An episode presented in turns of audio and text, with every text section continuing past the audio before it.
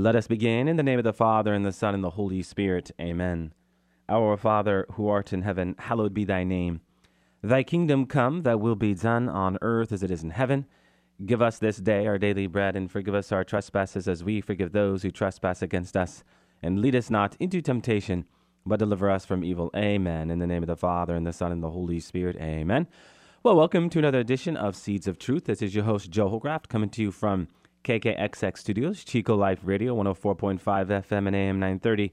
It is great to be with you another evening where we continue our reflections into Paul's first letter to the Corinthians, a letter that has had us recently talking the stuff of the resurrection, huh?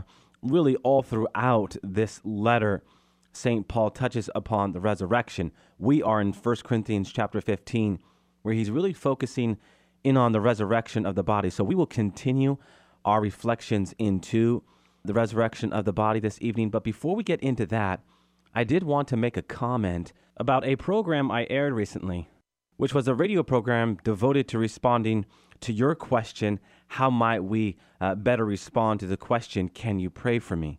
Now, I took that radio program and I prayed with it even more. And I wrote an article for some online journals with that topic, and I titled it, can you pray for me? 12 points to consider. I cannot tell you how many prayer requests I received in my inbox. I was overwhelmed, just not by the number on the day the article was posted, but really by the ongoing prayer requests that I have received over the past week. The, the article was posted on Saturday morning, and I have uh, consistently received numerous prayer requests. And as I noted on air and also in the article, one of the things that we have to be present to as we think about how to better respond to can you pray for me is well to pray on the spot, right? when someone asks you, can you pray for this or that? Pray with the person on the spot. And so I have been made to pray as I receive all of these prayer requests many times over on the spot, and I cannot tell you how enriching it has been for me. And isn't that one of the beautiful things about intercessory prayer? When we go to someone and ask them, Can you pray for me? In a manner of speaking, if they take that prayer request serious, you are doing them a favor. It's going to draw them deeper into God. Now, why am I talking about this this evening? Well, my friends, when I look at my grid and I see all of you listening um, all across the world by way of podcast, I cannot help but think how just not this program might be more enriched, but also our lives enriched if we do pray for one another. So what I want to do right now is before we get back into 1 Corinthians chapter 15 is to offer up another prayer, one that is devoted to praying for one another. If you are in Africa, India, Croatia, Turkey, Portugal, France, Spain, Italy, Canada, Mexico, I want you to know that I am praying for you. And I do share to you, as I shared it in the article, send me requests. You have my email, jholljmj at yahoo.com. If there's something on your heart that you've been trying to work through, or if there's someone you know who is suffering, please send me your request and be assured I will pray for you. Because if Seeds of Truth is going to fulfill its mission, which is ultimately to evangelize souls and to convert hearts, it will not succeed without prayer. Okay? So let us prayerfully, one more time, mindful that we are called to intercede for one another, pray the Our Father in the spirit of praying for one another, offering up the body of Christ to God. Our Father, who art in heaven, hallowed be thy name. Thy kingdom come, thy will be done on earth as it is in heaven.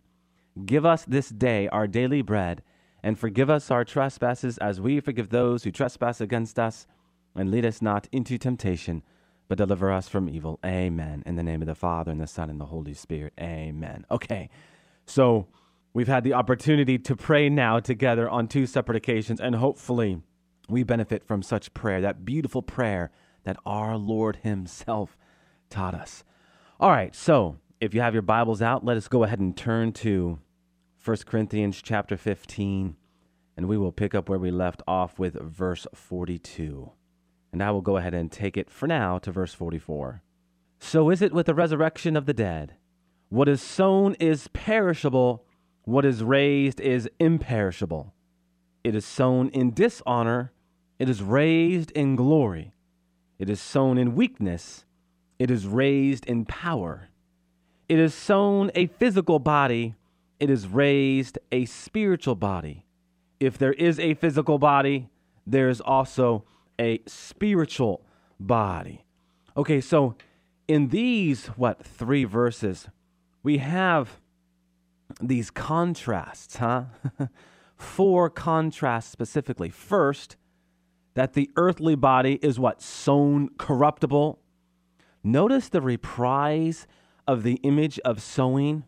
Now, we didn't read verse 37, but if you're to go back to our last time together, we talked about this sowing. Huh? Paul likes to use this image. So he reprises this image so as to really develop his comparison. In verse 37, the focus was not on the dying of the seed, but on the new body it becomes, huh? Here, in verse 42, Paul compares the corruptible character of the human body, obvious from decomposition after death, with the incorruptible character of the risen body. So, like the body of the risen Jesus, the bodies of the risen faithful will never die, huh? Or we could say, will never decompose again. Now, in this second contrast, we are made to see how the earthly body is, Paul's using the word again, sown dishonorable, that we might better see and understand that with death, even the most attractive body becomes dishonorable as the process of decay uh, begins its work. But the bodies of the elect, we know, will be what? But raised glorious. I mean, how important is this point today, my friends? In an age where there's such a rise in cosmetic surgery, in, in an age where we want to put off death, in an age where we want to distance ourselves from the reality that is, one day we will die, we must be reminded of the very point that St. Paul is talking about. Reminded that in the end, no matter how much time we spend beautifying ourselves, brothers and sisters, our bodies will decompose. The most beautiful person in the whole world, weeks after their death, will look no different than by secular standards, the ugliest person in the world two weeks after death. Brothers and sisters, decomposition is a reality that we need to confront. You know, I am asked the question from time to time, you know, Joe, why do the saints have skulls at their desk? Or why are certain saints painted with skulls? It's kind of morbid. Not really. Not at all, in fact. The saints wanted to be reminded of death. It's just that simple. They understood that as long as they were vested with the flesh, they could easily slip into that tendency of wanting to look good, right? But by having a skull on their desk or by having a, a skull painting, they were reminding themselves of the reality of death. That was just their way of doing it. Now, we might not do that today. We might have other ways of reminding ourselves of death. But the reality is, the saints knew their limitations. The saints knew that they had a past. The saints knew that they were sinners. And if they were going to overcome their sin, living with the end in mind, living with that mindset that one day we will die and we will have to give an account for how we lived, was quintessential to their sanctity and holiness. So it is, my friends. These are the things we should be thinking about as we read through these verses that focus in on the resurrection of the body. So we have this juxtaposition. What is sown dishonorable will be one day raised glorious. This detail, by the way, very much indicates that the resurrection is not some resuscitation, right? A return of the body to its natural living state, but a transformation, sharing the same kind of glory that the risen Lord had. Suggesting, in a way, right, the kind of brilliance that the disciples saw in our Lord's transfiguration? We're not going to go to Matthew chapter 17 and those opening verses now. We all know the story of the Transfiguration, where our Lord was transfigured there on top of the mountain before Peter, James, and John, and Moses and Elijah came, right, symbolizing the law and the prophets. What did they see?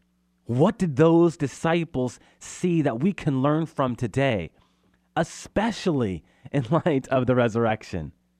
What did the transfiguration anticipate but the resurrection, right? In the transfiguration, what we have at its core is Jesus Christ, without ceasing to be who he was, becoming something more.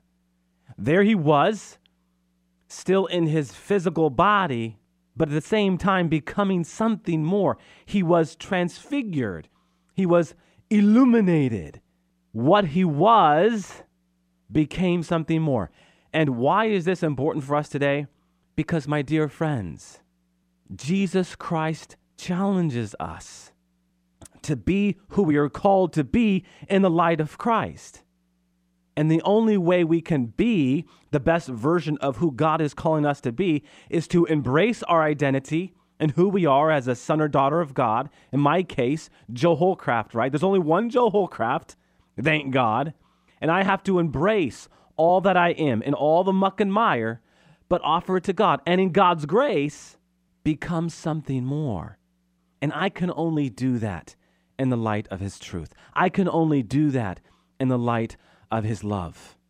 And so we are constant in drawing this point out here on Seeds of Truth because if we don't understand that our primary vocation, that before we exist for other, we must first live in God, that we might become the person that God is calling us to become, then we will simply fall short of fulfilling our vocation. So we have this challenge before us to, without ceasing to be who we are in our identity, becoming something more in Christ. Okay, how about this third contrast? the weak body becomes powerful. Weakness here refers to the human condition as prone to what? Accidents, to injury, and ultimately to death brought on by sin. That it is powerful means not only that it is free of those human limitations, but also that it is endowed with new capabilities. We become the person who God is calling us to be in the light of this new power that we have been endowed with sacramentally speaking, first and foremost. How about this fourth contrast? The natural body becomes a spiritual body. Now, that phrase, uh, spiritual body, appears to be a contradiction in terms, uh, certainly to the modern mind. But what we're made to see here is that even in this life, the body can become one spirit with Christ. Remember what we talked about back in chapter 6, I believe it was verses 15, 16, and 17, that we become one spirit with Christ, however partial and imperfect that might be. So the contrast is not between the physical and the non physical per se here. We are to interpret this passage as the resurrection being a recuperation of all that is God given in our present physicality, but transformed as our Lord's body was transformed. Now, I wanted to read to you, as we are reflecting into the body of the resurrection, a piece that George Montague highlights here from St. Augustine. This is what St. Augustine has to say on the body of the resurrection, and I absolutely love this. Uh, this is pulled, by the way, from a sermon of St. Augustine's for the Feast of Ascension. People are amazed that God, who made all things from nothing, makes a heavenly body from human flesh. When he was in the flesh, did not the Lord make wine from water? Is it anything so much more wonderful if he makes a heavenly body from human flesh? Is he who is able to make you, when you did not exist, not able to make over what you once were? You see what St. Augustine did there? He took our reflection and he turned it around in a series of questions. And within the question, he gets us thinking differently about how we have been talking about the body of the resurrection. And in so doing, if we really apply St. Augustine's logic, we can come to understand that at the very least, the body of the resurrection is what? Reasonable, right? Listen to Augustine one more time. People are amazed that God, who made all things from nothing, makes a heavenly body from human flesh. When he was in the flesh, did not the Lord make wine from water? Is it anything so much more wonderful if he makes a heavenly body from human flesh? Is he who was able to make you when you did not exist, not able to make over what you once were? So, what is he saying? I mean, think about it. We came from nothing. Can he not transform what is already existing? Is it not a greater feat for him to bring us into the world from nothing? Again, once we start thinking about this critically, it is rational to the extent that we apply reason to faith, of course. All right, let us get back into these verses from 1 Corinthians 15, and we will pick up with verse 45. Thus it is written The first man, Adam, became a living soul, the last Adam became a life giving spirit. But it is not the spiritual which is first, but the physical, and then the spiritual. The first man was from the earth, a man of dust. The second man is from heaven. As was the man of dust, so are those who are of the dust. And as in the man of heaven, so are those who are of heaven.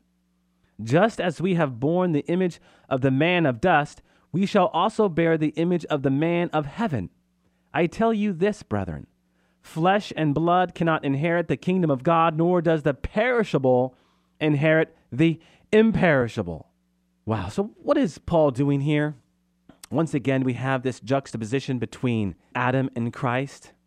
You see, my friends, the contrast between Adam and Christ shows that by nature we get a body from Adam that is physical, earthly, and mortal, and by grace we expect a body from Christ that is spiritual, heavenly, and immortal.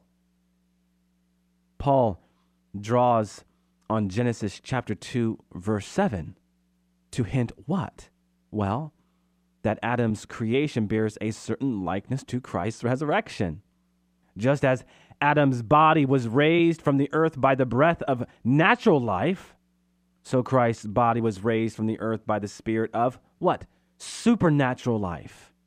Brothers and sisters, it is this life giving spirit now channeled to the world through the sacrament of Christ's risen humanity that will also raise our bodies.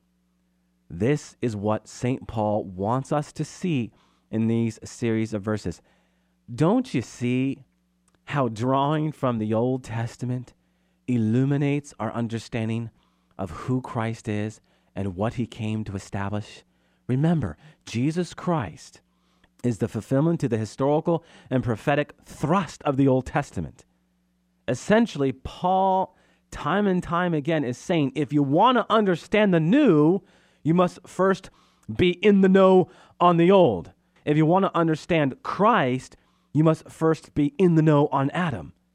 Because only in the light of one do you understand the other. And certainly, St. Paul is utilizing Adam so as to teach on the resurrection of the body. And I dare say, beautifully so, huh? okay, verses 51 and following. Behold, I tell you a mystery. There's that word again, behold. What happens to you when you hear the word behold?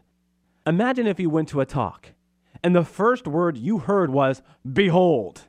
Well, that would grab your attention, huh? I mean, that's an attention grabber. Behold. Because when you hear that word, the person using that word is telling you what I'm about to say is very, very important. So behold, I tell you a mystery. We shall not all sleep, but we shall all be changed. In a moment, in the twinkling of an eye, at the last trumpet. For the trumpet will sound, and the dead will be raised imperishable, and we shall be changed. For this perishable nature must put on the imperishable, and this mortal nature must put on immortality. All right, I want to briefly pause there and consider a couple of these uh, verses and phrases. What's the significance of the last trumpet? Well, this phrase, the last trumpet, certainly echoes 1 Thessalonians 4:16, right? the final blast that will inaugurate the general resurrection. Now, several uses of the trumpet in ancient Israel really fill out the background to this image that we read here and also in 1 Thessalonians chapter 4 verse 16. First, the trumpet was a liturgical instrument. If you've journeyed with me here on Seeds of Truth, you know that.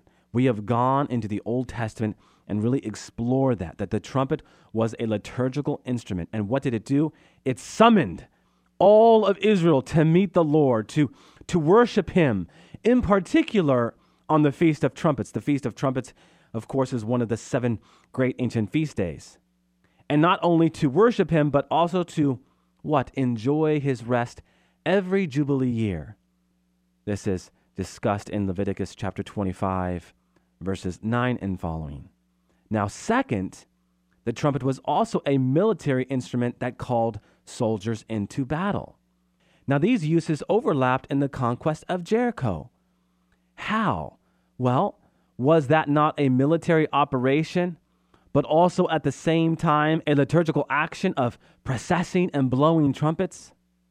We also know that trumpet imagery is used in the prophets to signal what? But Israel's restoration from the covenant death of exile. And so, what St. Paul wants us to see is that when we ascend into heaven, we will not only claim victory, but we will also enter into what? A new worship. A new and eternal worship. All right, how about verse 53? Put on immortality, a very important phrase a phrase that speaks to how our risen bodies will be robed with undying life and not stripped away like worthless garments. Paul uses similar language in 2 Corinthians chapter 5 verse 4, where we will be fitted if you will with glorified bodies made for heavenly life.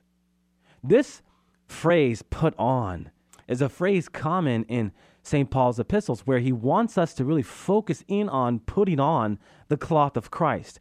In point of fact, let us go to one of those verses. Um, let's see here. Why don't we turn to Colossians chapter 3?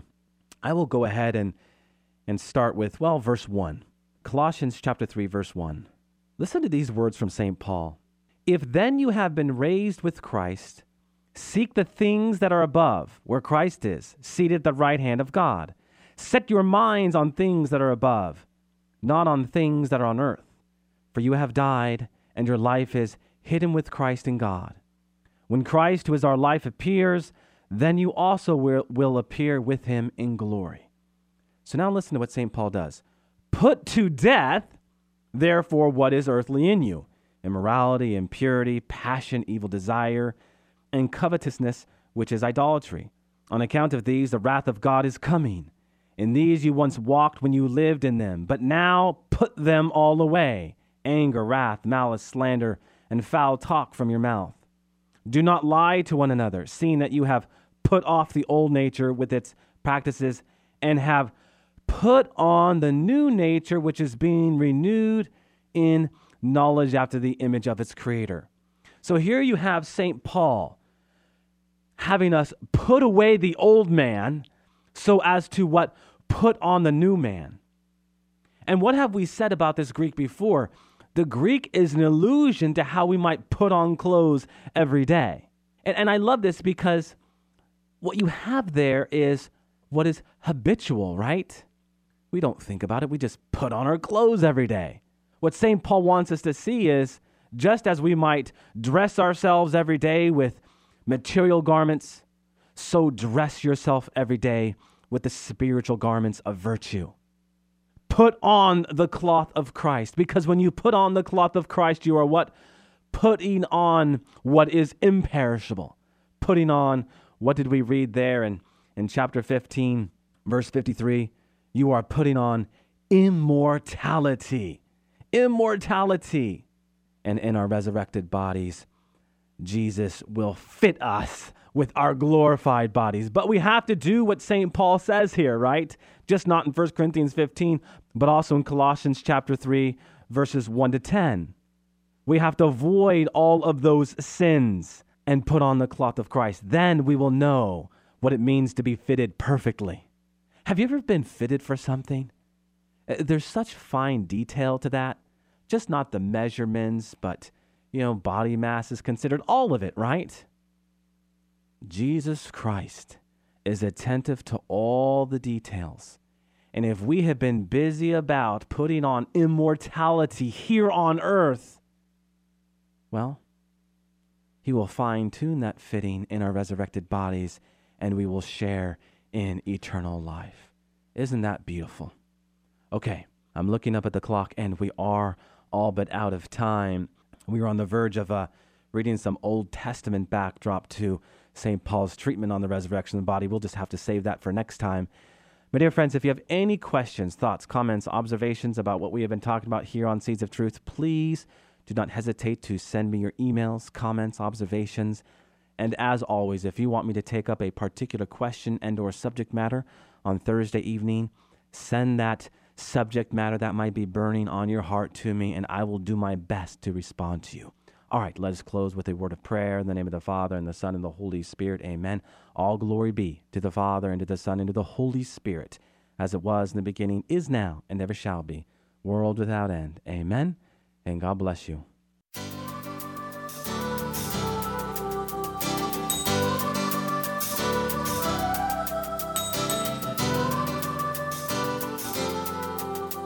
Thanks for listening to Seeds of Truth, heard every evening Monday through Friday at 5:30 here on KKXX. If you'd like to hear this program or find out how you can help support Seeds of Truth, the website is joehollcraft.org.